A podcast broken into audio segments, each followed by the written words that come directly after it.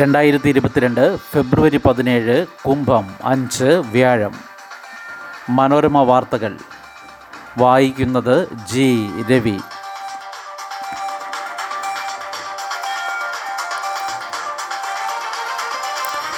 കുട്ടി ഹെൽമറ്റ് വിജ്ഞാപനമായി അടുത്ത വർഷം പ്രാബല്യം. നാല് വയസ്സിൽ താഴെയുള്ള കുട്ടികളെ പിന്നിലിരുത്തി ഇരുചക്ര വാഹനം ഓടിക്കുന്നവർ കുട്ടികളെ ഹെൽമറ്റും സുരക്ഷാ കവചവും ധരിപ്പിക്കണമെന്നത് നിർബന്ധമാക്കി കേന്ദ്ര ഗതാഗത മന്ത്രാലയം വിജ്ഞാപനമിറക്കി. ഒരു വർഷം കഴിഞ്ഞ് ഇത് പ്രാബല്യത്തിലാകും. കുട്ടികളുമായി സഞ്ചരിക്കുമ്പോൾ വേഗം മണിക്കൂറിൽ നാൽപ്പത് കിലോമീറ്ററിൽ കൂടാൻ പാടില്ലെന്നും വ്യവസ്ഥയുണ്ട്. മെഡിസെപ്പ് ഏപ്രിലിൽ സർക്കാർ ജീവനക്കാർക്കും പെൻഷൻകാർക്കുമായുള്ള മെഡിസെപ്പ് ആരോഗ്യ ഇൻഷുറൻസ് പദ്ധതിക്ക് കീഴിൽ ചികിത്സാ സൗകര്യം ഏപ്രിൽ മുതൽ ലഭ്യമാക്കാൻ നടപടി ആരംഭിച്ചു. ഈ മാസാവസാനത്തോടെ ആശുപത്രികളുടെ പട്ടിക തയ്യാറാകും. താലൂക്ക് ആശുപത്രി മുതൽ മെഡിക്കൽ കോളേജുകൾ വരെ സർക്കാർ ആശുപത്രികളെയും റീജിയണൽ ക്യാൻസർ സെന്ററിനെയും ശ്രീചിത്ര ഇൻസ്റ്റിറ്റ്യൂട്ടിനെയും പട്ടികയിൽ ഉൾപ്പെടുത്തി. പരമാവധി സ്വകാര്യ ആശുപത്രികളെ ഉൾപ്പെടുത്താൻ ശ്രമം തുടരുകയാണ്. എന്നാൽ വിവിധ ചികിത്സകൾക്ക് നിശ്ചയിച്ചിരിക്കുന്ന നിരക്ക് കുറവാണെന്ന കാരണം ചൂണ്ടിക്കാട്ടി സ്വകാര്യ ആശുപത്രികളെ പിന്തിരിപ്പിക്കാൻ മറ്റ് ഇൻഷുറൻസ് കമ്പനികളും വമ്പൻ ആശുപത്രികളും ഉൾപ്പെട്ട ലോബി ശ്രമം ആരംഭിച്ചു. നിയമസഭാ സമ്മേളനം നാളെ മുതൽ ബജറ്റ് മാർച്ച് പതിനൊന്നിന് നാളെ ഒൻപതിന് ഗവർണറുടെ നയപ്രഖ്യാപനം സഭ പിരിയുന്നത് മാർച്ച് ഇരുപത്തിമൂന്നിന്. പതിനഞ്ചാം കേരള നിയമസഭയുടെ നാലാം സമ്മേളനത്തിന് നാളെ രാവിലെ ഒൻപതിന് ഗവർണറുടെ നയപ്രഖ്യാപന പ്രസംഗത്തോടെ തുടക്കം. മാർച്ച് ഇരുപത്തിമൂന്നിന് അവസാനിക്കുന്ന സമ്മേളനത്തിന്റെ മുഖ്യ ലക്ഷ്യം ബജറ്റ് അവതരണമാണ്. മാർച്ച് പതിനൊന്നിന് മന്ത്രി കെ എൻ ബാലഗോപാൽ തന്റെ രണ്ടാമത്തെ ബജറ്റ് അവതരിപ്പിക്കും. നാലു മാസത്തെ ചെലവുകൾക്കുള്ള വോട്ട് ഓൺ അക്കൗണ്ട് പാസ്സാക്കി പിരിയുന്ന സഭ ഏപ്രിലിന് ശേഷം ചേരുന്ന അടുത്ത സമ്മേളനത്തിലാകും ബജറ്റ് പൂർണമായി പാസ്സാക്കുക.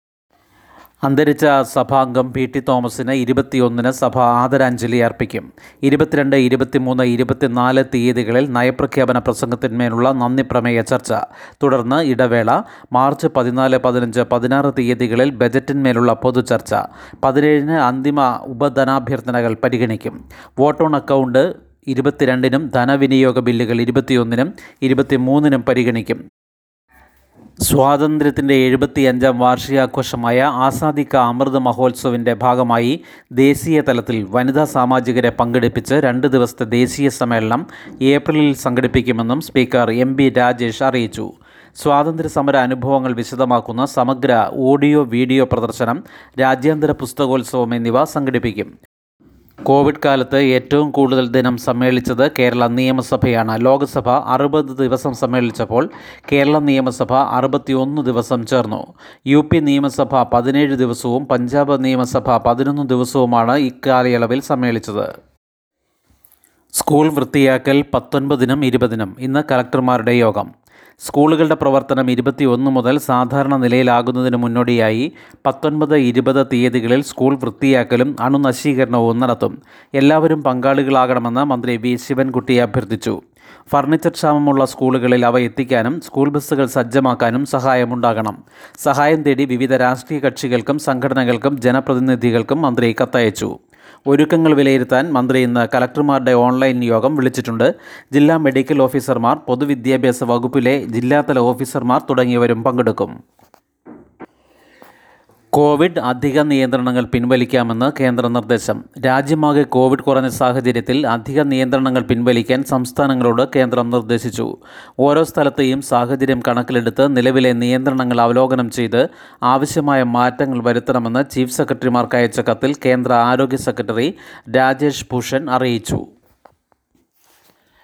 കൂടുതൽ സേനയെ പിൻവലിക്കുമെന്ന് റഷ്യ സന്നാഹം കൂട്ടുന്നുവെന്ന് നാറ്റോ അമേരിക്ക. റഷ്യയുടെ ആവശ്യങ്ങൾ ധാരണയായാൽ പ്രശ്നപരിഹാരമെന്ന് പുടിൻ. റഷ്യ ഉക്രൈൻ സംഘർഷത്തിൽ നയതന്ത്ര പരിഹാരത്തിന് വഴിയൊരുക്കാൻ അതിർത്തിയിൽ നിന്ന് കൂടുതൽ സേനയെ പിൻവലിക്കുമെന്ന് റഷ്യ അറിയിച്ചു. ക്രൈമിയയിൽ നിന്ന് റഷ്യൻ സേന ടാങ്കുകളും കവചിത വാഹനങ്ങളും മറ്റും ട്രെയിനുകളിൽ കയറ്റുന്നതിന്റെ വീഡിയോ ഇന്നലെ റഷ്യൻ പ്രതിരോധ മന്ത്രാലയം പുറത്തുവിട്ടു. എന്നാൽ റഷ്യയെ വിശ്വാസത്തിലെടുക്കാൻ യു എസും നാറ്റോയും തയ്യാറായിട്ടില്ല. പിന്മാറ്റത്തിന്റെ വ്യക്തമായ സൂചനകളിൽ നിന്നും അതിർത്തിയിൽ ഒന്നര ലക്ഷത്തോളം റഷ്യൻ സൈനികർ ഇപ്പോഴുമുണ്ടെന്നും യു എസ് നാറ്റോ സഖ്യം പറഞ്ഞു. കൂടുതൽ സേനാ നീക്കത്തിന്റെ സൂചന ലഭിച്ചതായി U S state secretary Antony ബ്ലിങ്കനും പറഞ്ഞു. റഷ്യ കൂടുതൽ സന്നാഹമൊരുക്കുകയാണെന്ന് നാറ്റോ സെക്രട്ടറി ജനറൽ യെൻസ് സ്റ്റോൾട്ടൻബർഗും ആരോപിച്ചു. വിഷയത്തിൽ യൂറോപ്യൻ യൂണിയൻ നേതാക്കൾ ഇന്ന് ബ്രസൽസിൽ യോഗം ചേരും. യുദ്ധഭീതി അടിസ്ഥാനരഹിതമാണെന്നും സൈനികാഭ്യാസം പൂർത്തിയായാലുടൻ സേന ബാരക്കുകളിലേക്ക് മടങ്ങുമെന്നും റഷ്യൻ പ്രസിഡന്റ് വ്ളാഡിമിർ പുടിൻ പറഞ്ഞു. കൺട്രോൾ റൂം തുറന്ന ഇന്ത്യ ഉക്രൈനിൽ നിന്ന് തിരിച്ചു വരാൻ താൽപ്പര്യമുള്ള ഇന്ത്യക്കാരെ കൊണ്ടുവരുന്നതിന് കൂടുതൽ വിമാന സർവീസുകൾ ഏർപ്പെടുത്തുന്നത് ഇന്ത്യ പരിഗണിക്കുന്നു. വിമാന കമ്പനികളുമായി ചർച്ച നടത്തിയതായി വിദേശകാര്യ സഹമന്ത്രി വി മുരളീധരൻ അറിയിച്ചു. ഉക്രൈനിലെ ഇന്ത്യക്കാരുടെ വിവരങ്ങൾ നൽകുന്നതിനും സഹായിക്കുന്നതിനുമായി വിദേശകാര്യ മന്ത്രാലയം കൺട്രോൾ റൂം തുറന്നു.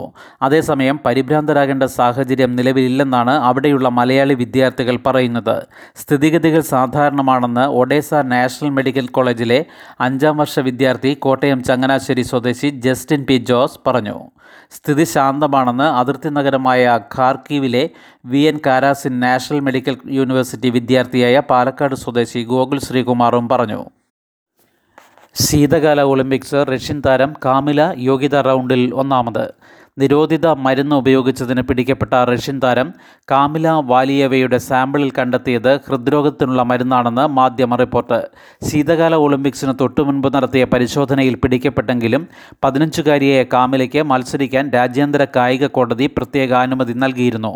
താരത്തിന്റെ സാമ്പിളിൽ മൂന്ന് മരുന്നുകളുടെ സാന്നിധ്യമാണ് കണ്ടെത്തിയതെന്നും ഇതിൽ രണ്ടെണ്ണം ഹൃദ്രോഗത്തിനുള്ള മരുന്നാണെന്നും ന്യൂയോർക്ക് ടൈംസ് റിപ്പോർട്ട് ചെയ്തു. മൂന്നാമത്തെ മരുന്ന് നിരോധിക്കപ്പെട്ടവയുടെ പട്ടികയിലുള്ളതാണെന്നും റിപ്പോർട്ടിൽ പറയുന്നു. അതിനിടെ കഴിഞ്ഞ ദിവസത്തെ ഫിഗർ സ്കേറ്റിംഗ് യോഗ്യതാ മത്സരത്തിൽ കാമില ഒന്നാമതായി ഫിനിഷ് ചെയ്തു. മത്സരത്തിന് ശേഷം കരഞ്ഞുകൊണ്ടാണ് താരം സ്കോർ കേൾക്കാൻ കാത്തുനിന്നത്. ഇന്നാണ് ഫൈനൽ. കാമില മെഡൽ നേടിയാൽ സമ്മാനദാന ചടങ്ങ് നടത്തില്ലെന്നാണ് രാജ്യാന്തര ഒളിമ്പിക് കമ്മിറ്റിയുടെ അറിയിപ്പ്. കേസിൽ അന്തിമ വിധി വന്ന ശേഷം മാത്രമേ മെഡലുകൾ വിതരണം ചെയ്യുകയുള്ളൂ. ശുഭദിനം. നന്ദി.